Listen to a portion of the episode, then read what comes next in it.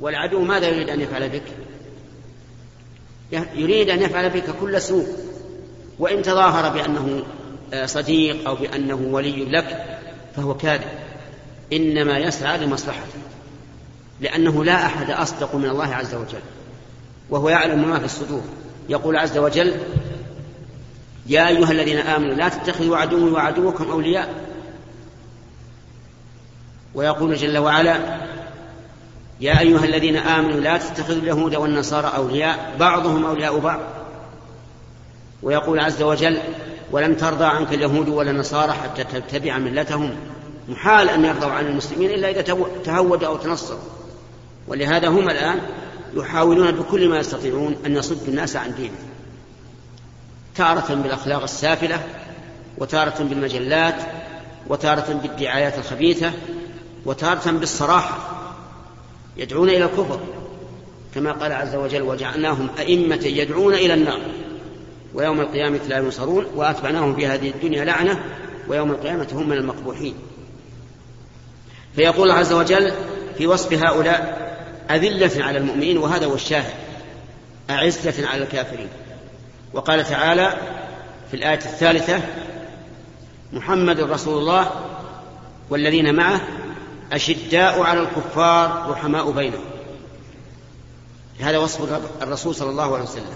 محمد رسول الله والذين معه يعني أصحابه. وصفهم أشداء على الكفار أقوي على الكفار. لا يلينون لهم ولا يداهنونهم ولا يوالونهم ولا يوادونهم. لكن فيما بينهم رحماء بينهم. يرحم بعضهم بعضا ويلين بعضهم لبعض ويرأف بعضهم لبعض. فهذه حال المؤمنين. ضد ذلك نقص في الإيمان. من لا يرحم إخوانه المؤمنين فإن ذلك نقص في إيمانه. وربما يحرم الرحمة لأن من لا يرحم لا يرحم والعياذ بالله. وأيضا ضد ذلك التباغض. احرص على أن تزيل كل سبب يكون يكون يكون سببا للبغض بينكم. أنتم مسلمون كيف تبغضوا بعض الناس يبغض أخاه من أجل لعاعة من الدنيا إما لأجل مال أو لأجل أنه ما قابله ببشاشة أو ما أشبه ذلك هذا غلط. حاول أن تزيل البغضاء بينك وبين إخوانك بقدر المستطاع وحاول أن تبتعد عن كل شيء يثير العداوة والبغضاء لأنكم إخوة. نسأل الله تعالى أن يوفقنا وإياكم لما فيه الخير والصلاح. قال رحمه الله تعالى باب النهي عن التباغض والتقاطع والتدابر. عن أنس رضي الله عنه أن النبي صلى الله عليه وسلم قال لا تباغضوا ولا تحاسدوا ولا تدابروا ولا تقاطعوا وكونوا عباد الله إخوانا ولا يحل لمسلم أن يهجر أخاه فوق ثلاث. متفق عليه. وعن أبي هريرة رضي الله عنه أن رسول الله صلى الله عليه وسلم قال تفتح أبواب الجنة يوم الاثنين ويوم الخميس فيغفر لكل عبد لا يشرك بالله شيئا إلا رجلا كانت بينه وبين أخيه شحنا فيقال أنظروا هذين حتى يصطلحا أنظروا هذين حتى يصطلحا رواه مسلم. وفي رواية له تعرض الأعمال في كل يوم خميس واثنين وذكر نحوه. بسم الله الرحمن الرحيم. لما ذكر المؤلف رحمه الله الآيات الدالة على تحريم التقاطع والتدابر والتباغض ذكر أحاديث. منها حديث أنس بن مالك رضي الله عنه أن النبي صلى الله عليه وسلم قال لا تباغضوا ولا تناجشوا ولا تدابروا ولا تقاطعوا. هذه أربعة أشياء نهى عنها النبي عليه الصلاة والسلام. الأول التباغض. نهى عنه الرسول عليه الصلاة والسلام حتى لو وقع في قلبك بغض الإنسان فحاول أن ترفع هذا عن قلبك. وانظر إلى محاسنه حتى تمحو سيئاته. وقد أرشد النبي عليه الصلاة والسلام إلى هذا حيث قال لا يفرق مؤمن مؤمنة. يعني لا يبغض المؤمن المؤمنة. يعني زوجته وأخته وأمه لكن المراد الزوجة هنا. لا يفرق مؤمن مؤمنة. إن سخط منها خلقا رضي منها خلقا آخر. وهذا يعني الموازنة بين الحسنات والسيئات. بعض الناس ينظر إلى السيئات والعياذ بالله فيحكم بها وينسى الحسنات. وبعض الناس ينظر للحسنات وينسى السيئات. والعدل أن يقارن الإنسان بين هذا وهذا وأن يميل إلى الصفح والعفو والتجاوز فإن الله تعالى يحب العافين عن الناس. فإذا وجدت في قلبك بغضاء لشخص فحاول أن تزيل هذه البغضاء. وذكر نفسك بمحاسنه ربما يكون بينك وبينه سوء عشرة أو سوء معاملة. لكنه رجل فاضل طيب محسن إلى الناس يحب الخير يبذل فيه. تذكر هذه المحاسن حتى تكون المعاملة السيئة التي يعاملك بها مضمحلة منغمرة في جانب الحسنات. كذلك أيضا لا لا تناجش المناجشة الزيادة في الثمن بغير إرادة الشراء. مثلا رأيت سلعة يحرج عليها ينادى عليها بالسوق سامها رجل مثلا مئة ريال فنجشت عليه قلت بمئة وعشرة بمئة وعشرة وأنت لا تريده لكن تريد أن يزيد الثمن على المشتري. هذا حرام عدوان. أما لو كنت رأيت السلعة رخيصة بمئة وزدت مئة عشرة قلت بمئة وعشرة. وأنت بالأول ما عندك نية لشرائها لكن استرخصتها فزدت. حتى بلغت الثمن الذي لا ترى فيه مصلحة لك فتركته. هذا لا بأس به. لكن إذا كان قصدك العدوان على المشتري وأن تنكد عليه وتزيد عليه الثمن فهذا هو النجش وكذلك لو زاد في السلعة من أجل نفع البائع. هو لا يعرف المشتري وليس بينه وبينه شيء لكن يريد أن ينتفع البائع. فزاد في الثمن وهو لا يريد الشراء وإنما يريد نفع البائع. سيمت السلعة بمئة فقال بمئة وعشرة. لا إضرارا بالمشتري لأنه لا يعرفه وليس بينه وبينه شيء لكن من أجل نفع البائع. هذا أيضا حرام لا يجوز. وهو من المناجشة التي نهى عنها النبي عليه الصلاة والسلام. كذلك أيضا إذا أراد الأمرين جميعا. يعني أراد أن ينفع البائع ويضر المشتري. فهذا أيضا حرام. وهو من النجش الذي حرمه الرسول عليه الصلاة والسلام. ولا تدابروا سبق الكلام عليه. ولا تقاطعوا. يعني لا يقطع أخو, أخ أخاه بل يواصله. بحسب العرف وبحسب السبب الداعي للصلة لأن القريب تصله لقربه الجار لجيرته الصاحب لصحبته وهكذا. لا تتقاطع لا تقاطع أخاك. صله فإن الله تعالى يحب الواصلين الذين يصلون أرحامهم. ولا يحل لأحد أن يهجر أخاه فوق ثلاث الهجر من التقاطع. يعني يلقاه لا يسلم عليه هذا حرام. حرام إلا أن الشارع النبي صلى الله عليه وسلم رخص لك ثلاثة أيام. لأن الإنسان ربما يكون في نفس الشيء على على واحد يهجره له رخصة ثلاثة أيام. بعد الأيام الثلاثة لا يجوز أن يلقاه فلا يسلم عليه. إلا إذا كان على معصية. إذا هجرناه تركها فنهجره للمصلحة. كما هجر النبي صلى الله عليه وعلى آله وسلم الثلاثة الذين خلفوا وتخلفوا عن غزوة تبوك. وإلا فالأصل أن الهجر حرام. وأما قول بعض العلماء وإطلاقهم أن المجاهد بمعصية يهجر فهذا فيه نظر. فصار عندنا الهجر إلى ثلاث. جائز. فوق الثلاث حرام إلا للمصلحة. والله موفق.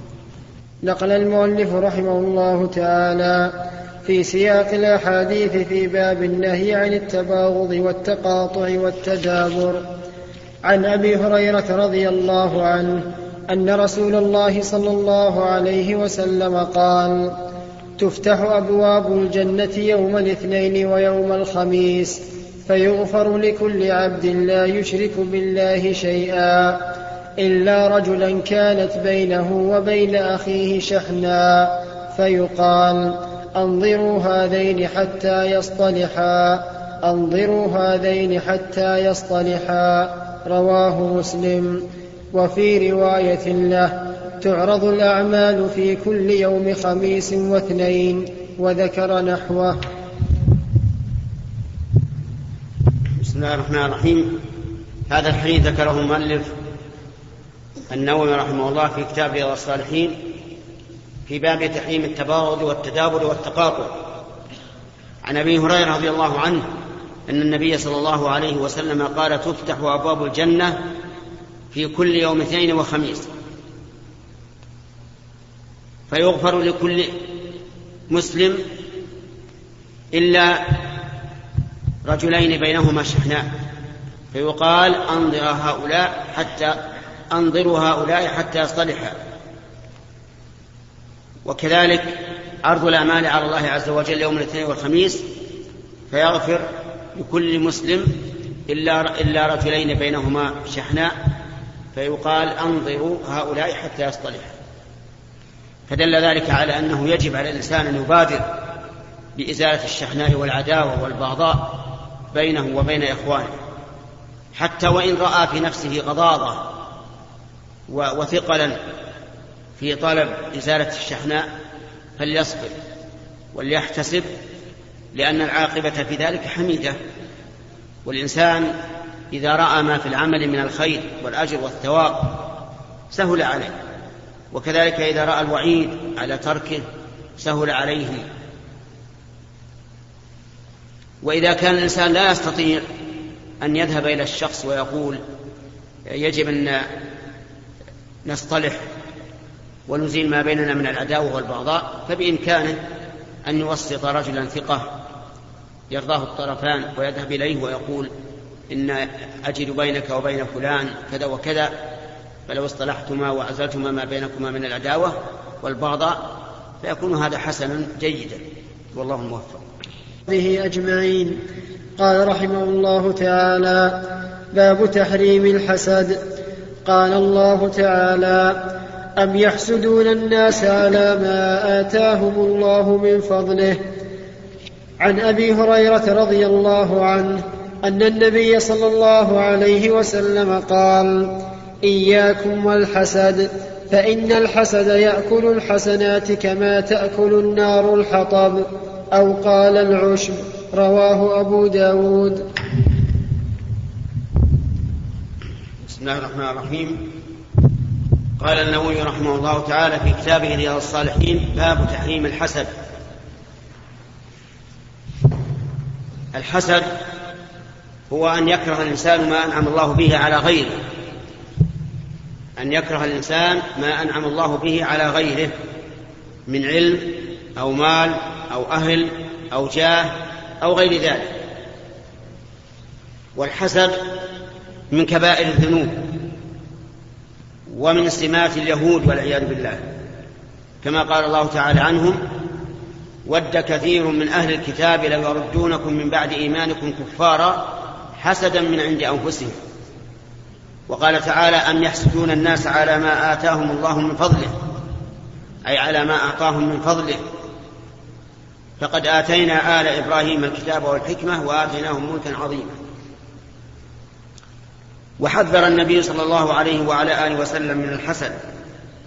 وبين أنه يأكل الحسنات كما تأكل النار العشب أو قال الحطب. ثم إن الحسد فيه اعتراض على قضاء الله وقدره. لأن الحاسد لم يرضى بقضاء الله وقدره. يعني لم يرضى أن الله أعطى هذا الرجل مالا أو أعطاه أهلا أو أعطاه علما. ففيه اعتراض على قضاء الله وقدره. ثم إن الحسد جمرة في القلب والعياذ بالله. كلما أنعم الله على عبده نعمة احترق هذا القلب والعياذ بالله حيث أنعم الله تعالى على عباده فتجده دائما في نكد ودائما في قلق. والحسد ربما يحصل منه بغي وعدوان على غيره ممن آتاه الله من فضله ربما يشوه سمعته عند الناس ويقول فيك كذا وفيك كذا وهو كاذب أو صادق لكن يريد أن يحسد هذا الرجل على النعمة. فربما يحصل منه هذا العدوان على أخيه المسلم ثم إن الحسد لا يرد نعمة الله على عبده مهما حسدت ومهما بغيت. فإنك لن تمنع فضل الله على عباده. قال النبي صلى الله عليه وعلى آله وسلم لعبد الله بن عباس واعلم أن الأمة لو اجتمعوا على أن يضروك بشيء لم يضروك إلا بشيء قد كتب الله عليك. وإلا فلن يضروك. فالواجب على الإنسان إذا رأى من نفسه حسدا لأحد أن يتقي الله وأن يوبخ نفسه ويقول لها كيف تحسدين الناس على ما أتاهم الله من فضله؟ كيف تكرهين نعمة الله على, على عباده؟ يقول أرأيت لو كان هذا هذه النعمة عندك أتحبين أن, أن أحدا يحسدك عليها؟ ويوبخها يوبخ النفس. وكذلك يقول لها أنت لو حسدت وكرهت ما أنزل ما أعطى الله من فضله فإن ذلك لن يضر الحاسد بل هو ضرر على الإنسان نفسه على. فإن ذلك لن يضر المحسود بل هو ضرر على الحاسد وأشبه ذلك مما يوبخ به نفسه حتى يزول حتى يزول ما فيه به من الحسد وحينئذ يطمئن ويستريح ولا يتنكد ولا يتكدر. اللهم اهدنا لأحسن الأخلاق والأعمال لا يهدي لأحسنها إلا أنت واصرف عنا سيئ الأخلاق والأعمال لا يصرف عنا سيئها إلا أنت.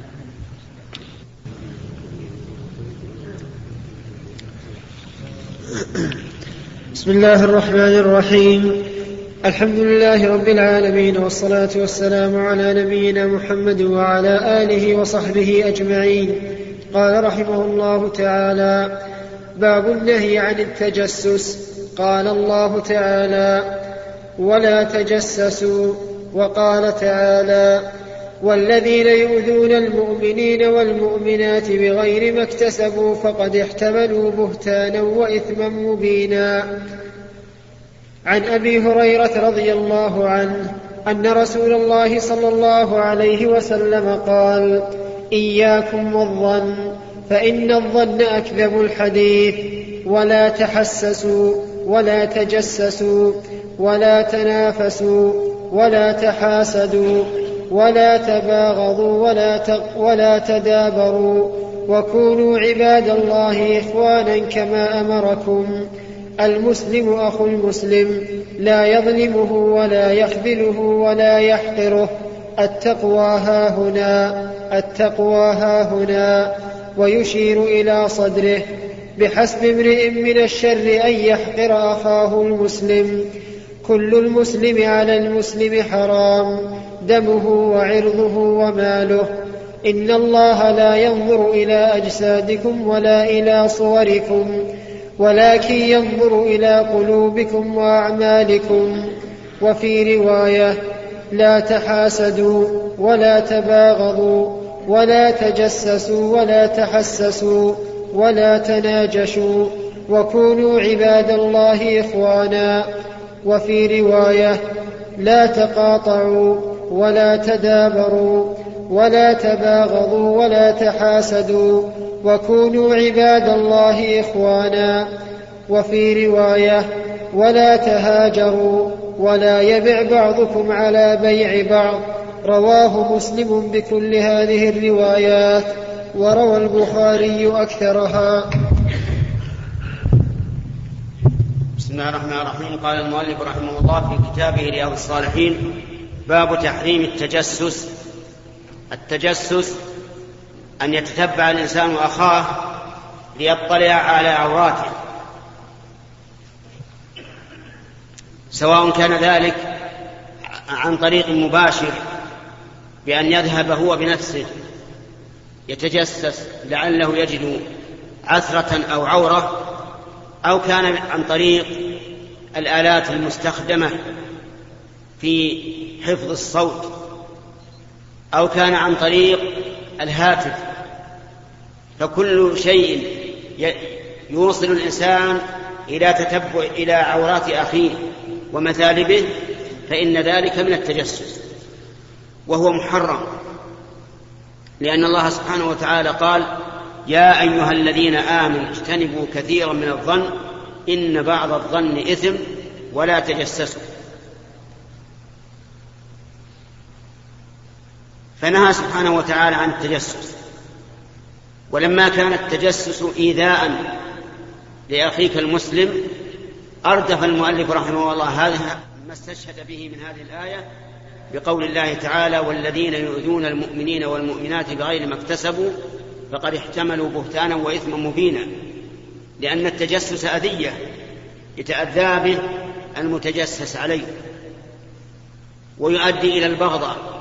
والعداوة ويؤدي إلى تكليف الإنسان نفسه ما لم يلزمه فإنك تجد متجسس والعياذ بالله مرة هنا ومرة هنا ومرة هنا ومرة ينظر إلى هذا ومرة ينظر إلى هذا فقد أتعب نفسه في أذية عباد الله. نسأل الله العافية. ومن ذلك أيضا أن نتجسس على البيوت. يعني من التجسس؟ أن نتجسس على البيوت. يقف عند الباب ويستمع ما يقال في المجلس ثم يبني عليه الظن الكاذب والتهم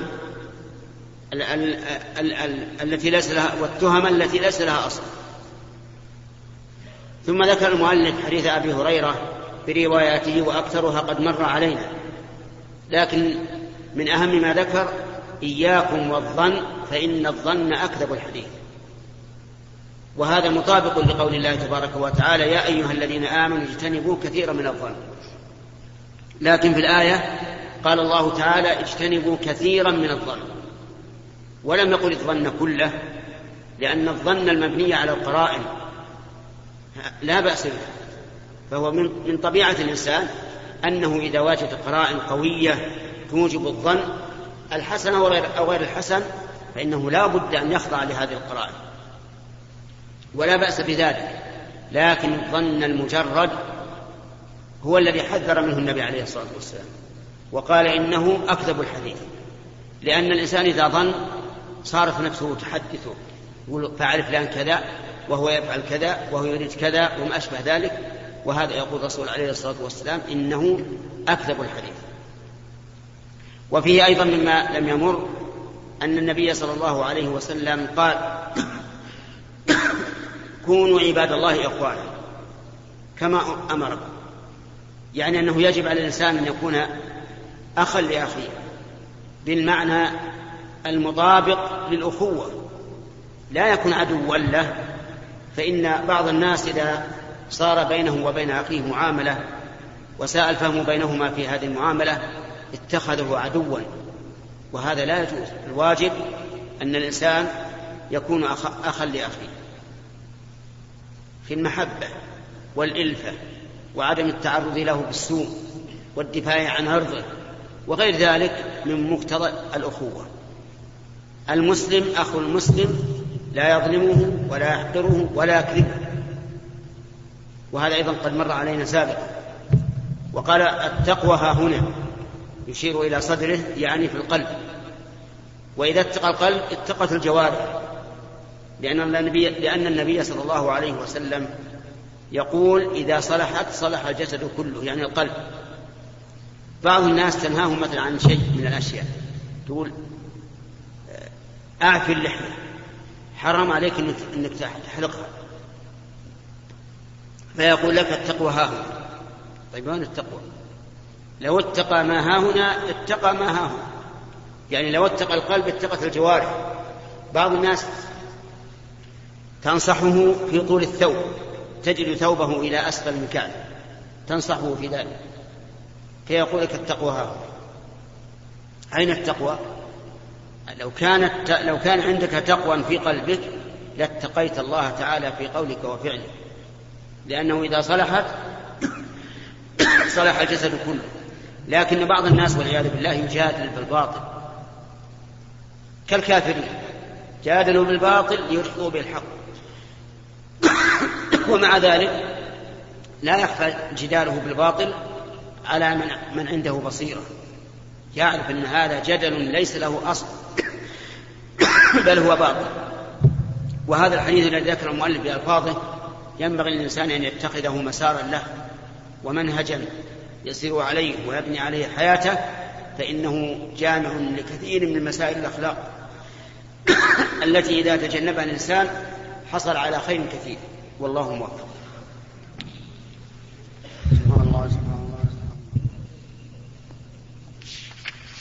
بسم الله الرحمن الرحيم. الحمد لله رب العالمين والصلاة والسلام على نبينا محمد وعلى آله وصحبه أجمعين.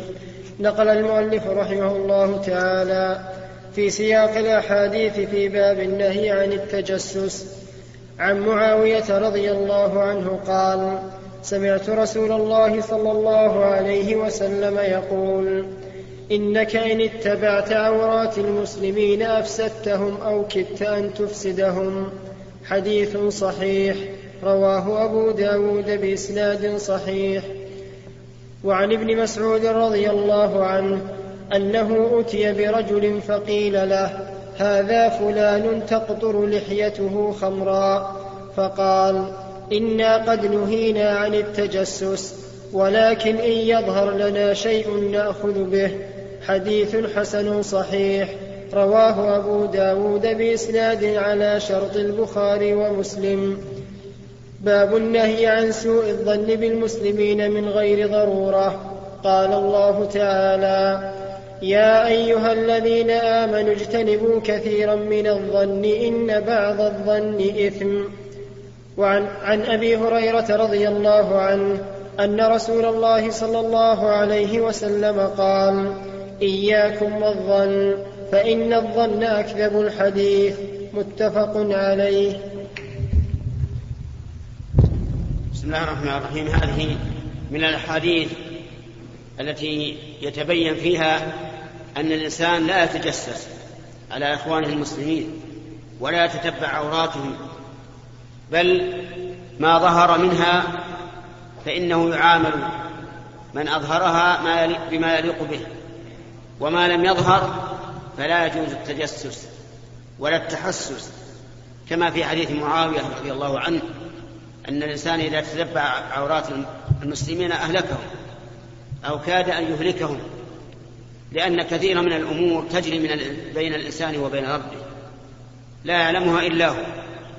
فإذا لم يعلم بها أحد وبقي عليه ستر الله عز وجل وتاب إلى ربه وأناب حسنت حاله ولم يطلع على عورته أحد. ولكن إذا كان الإنسان والعياذ بالله يتتبع عورات الناس ماذا قال فلان وماذا فعل؟ وإذا ذكر له عورة مسلم ذهب يتجسس إما أن يصرح وإما أن يلمح فيقول مثلا قالوا إن فلان قال كذا وكذا أو فعل كذا وكذا فينشر معايبه عند الخلق والعياذ بالله. وفي الحديث عن النبي عليه الصلاة والسلام أنه قال يا معشر من آمن بلسانه ولم يدخل الإيمان قلبه لا تؤذوا المسلمين ولا تتبعوا عوراتهم فإن من تتبع عورة أخيه تتبع الله عورته ومن تتبع الله عورته فضحه ولو في بيت أمه. نسأل الله العافية. جزاء وفاقا مثل ما تتبع عورات المسلمين ليفضحهم يتتبع الرب عز وجل عورته حتى يفضحه. نسأل الله العافية. ولا يغنيه جدران ولا ستور. وكذلك حديث ابن مسعود رضي الله عنه أنه أتي برجل تقطر لحيته خمرا لكنه شربه مختفيا. ولكن هؤلاء القوم تجسسوا عليه حتى أخرجوه على هذه الحال. فبين رضي الله عنه أن من أبدى لنا عورته أو عيبة أخذناه به ومن استتر بستر الله فلا نؤاخذه. وهذا أيضا يدل على أنه لا يجوز التجسس. وكذلك حديث أبي هريرة الباب الذي يليه. وقد سبق الكلام عليه أن النبي صلى الله عليه وسلم قال إياكم والظن فإن الظن أكذب الحديث. وكذلك الآية قبله يا أيها الذين آمنوا اجتنبوا كثيرا من الظن. تكلمنا عليها فيما سبق. والله موفق.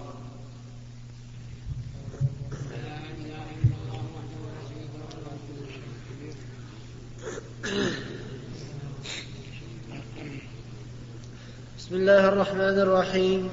الحمد لله رب العالمين والصلاة والسلام على نبينا محمد وعلى آله وصحبه أجمعين. قال رحمه الله تعالى باب تحريم احتقار المسلمين.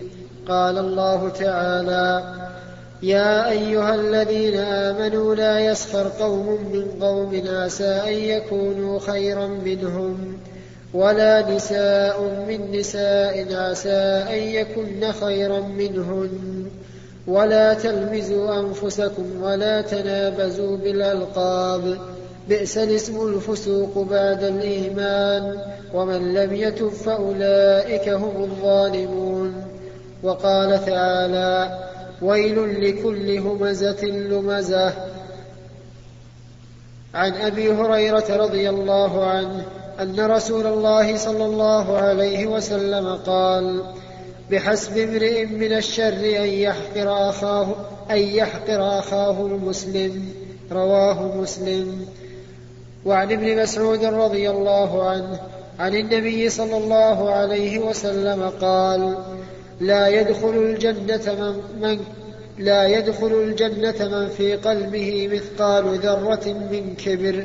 فقال رجل إن الرجل يحب أن يكون ثوبه حسنا ونعله حسنة فقال إن الله جميل يحب الجمال الكبر بطر الحق وغمط الناس رواه مسلم.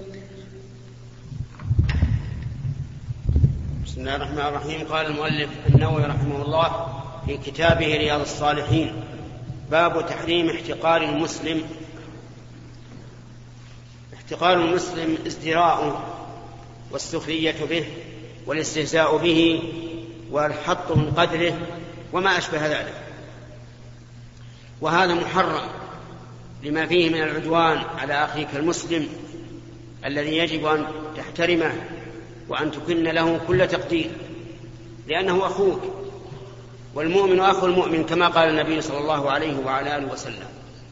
ثم استدل المؤلف رحمه الله بقوله تعالى يا أيها الذين آمنوا لا يسخر قوم من قوم عسى أن يكونوا خيرا منهم ولا نساء من نساء عسى أن يكن خير له خير عسى أن يكن خيرا منهن. فوجه الله الخطاب إلى المؤمنين يا أيها الذين آمنوا. وتوجيه الخطاب للمؤمن يدل على ما ما يتلى عليه فهو من مقتضيات الإيمان وأن فقده ومخالفته نقص في الإيمان. كما أن تصدير الحكم بالنداء يدل على الاهتمام به لأن النداء يعني تنبيه المخاطب لما يلقى إليه. يقول لا يسخر قوم من قوم وهم الرجال ولا نساء من نساء وهن النساء. الإناث. والسخرية قد تكون بهيئته يسخر من هيئة هذا الرجل. وقد يكون ذلك بخلقته. يسخر من خلقته قصرا أو طولا أو ضخامة أو نحافة أو ما أشبه ذلك. ويكون كذلك السخرية بكلامه وتقليد كلامه استهزاء وسخرية كما يفعل بعض السفهاء يقلد بعض القراء أو بعض العلماء يقلد أصواتهم سخرية واستهزاء والعياذ بالله. ويكون كذلك بالمعاملة يسخر به في معاملته الناس وكذلك بالمشية. المهم أن كل شيء فيه سخرية بأخيك فإنه داخل في هذه الآية. لا يسخر قوم من قوم ولا نساء من نساء. وبين الله عز وجل أنه ربما يكون هؤلاء الذين سخروا منهم ربما يكونون خيرا منه عند الله وعند عباد الله. ولهذا قال عسى أن يكونوا خيرا منهم. هذا في القول. عسى أن يكون خيرا منهن خيرا منهن هذا في النساء. ولا تلمسوا أنفسكم أي لا تعيبوها. وقول أنفسكم من المعلوم أن الإنسان لن يعيب نفسه لكنه لما كان المؤمنون إخوة صار أخوك كنفسك. فقول لا تلمزوا أنفسكم يعني لا تلمزوا إخوانكم. لكنه عبر بالنفس ليتبين أن أخوك بمنزلة نفسك. فكما أنك تكره أن تلمز نفسك فاكره أن تلمز أخاك.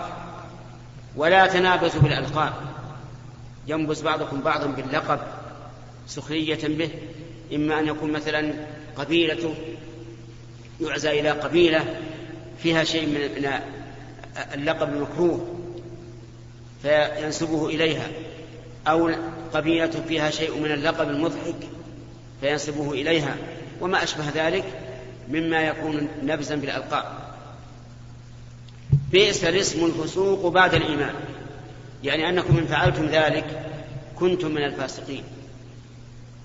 وبئس الاسم الفسوق بعد الإيمان فالإنسان إذا لمس أخاه أو سخر منه أو ما أشبه ذلك فإنه يكون بذلك فاسقا.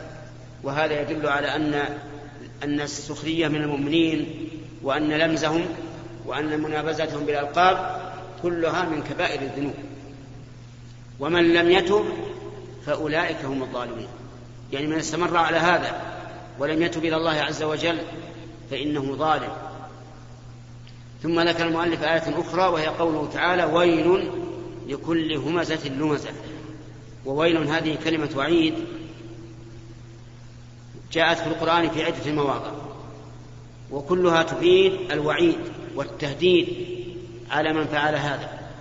لكل همزة لمزة. أي يعيب غيره تارة بالهمز وتارة باللمز.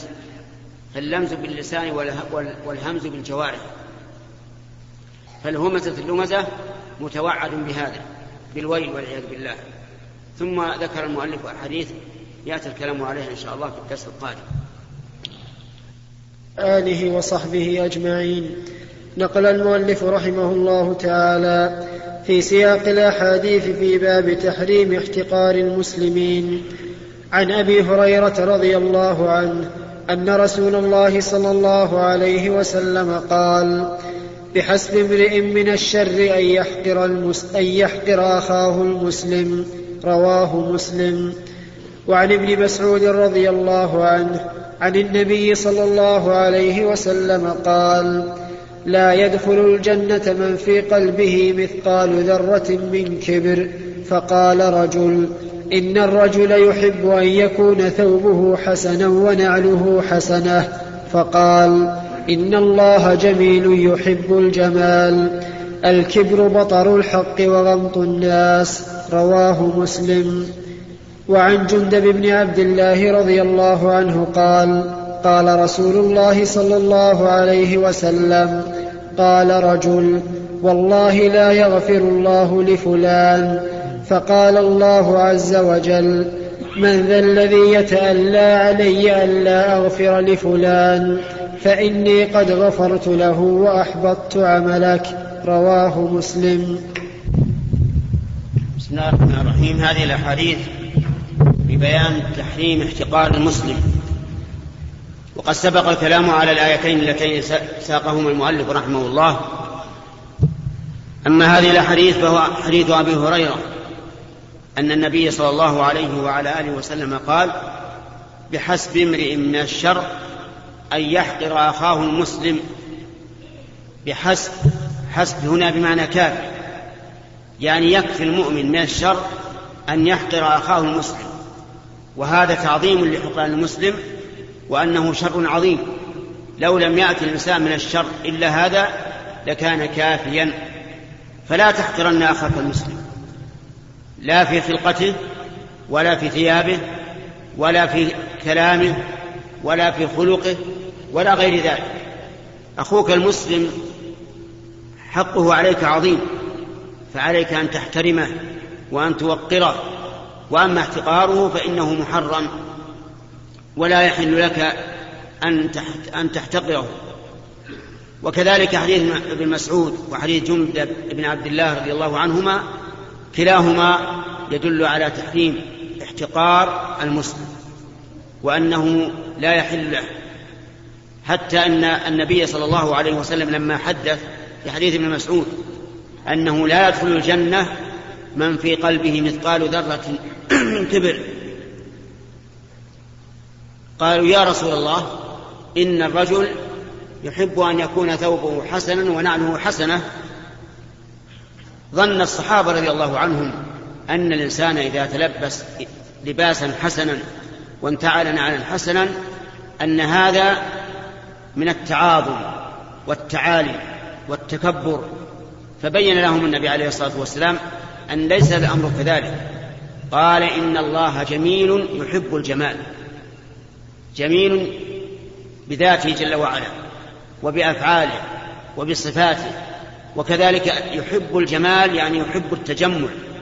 فكلما كان الإنسان متجملا كان ذلك أحب إلى الله إذا كان هذا التجمل مما يسعه. يعني ليس فقيرا يذهب يتكلف الثياب الجميلة أو النعل الجميلة لكنه قد أنعم الله عليه وتجمل.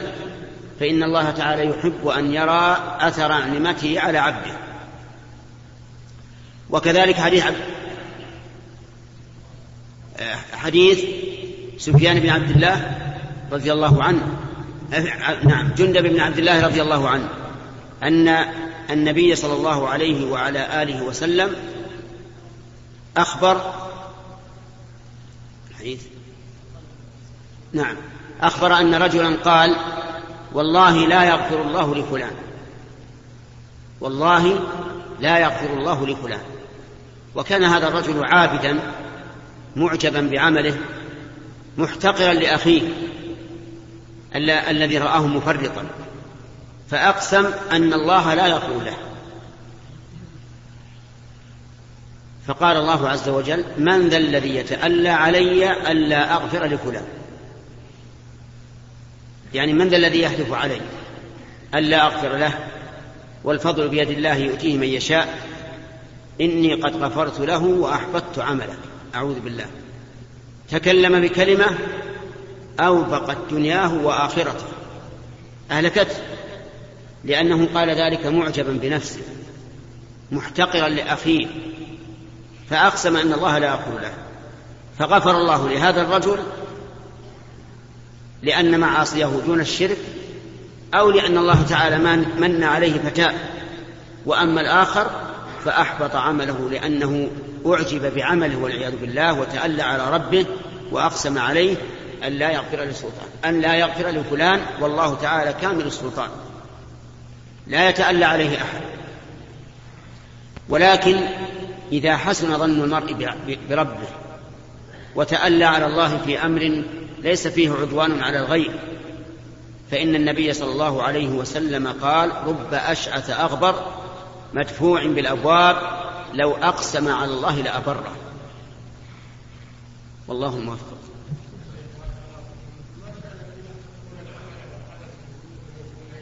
نعم. محمد وعلى آله وصحبه أجمعين. قال رحمه الله تعالى باب النهي عن إظهار الشماتة بالمسلم. قال الله تعالى إنما المؤمنون إخوة. وقال تعالى إن الذين يحبون أن تشيع الفاحشة في الذين آمنوا لهم عذاب أليم في الدنيا والآخرة. عن واثلة بن الأسقع رضي الله عنه قال قال رسول الله صلى الله عليه وسلم لا تظهر الشماتة لأخيك فيرحمه الله ويبتليك. رواه الترمذي وقال حديث حسن. باب تحريم الطعن في الأنساب الثابتة في ظاهر الشرع. قال الله تعالى والذين يؤذون المؤمنين والمؤمنات بغير ما اكتسبوا فقد احتملوا بهتانا وإثما مبينا. أيها الإخوة في ختام هذه المادة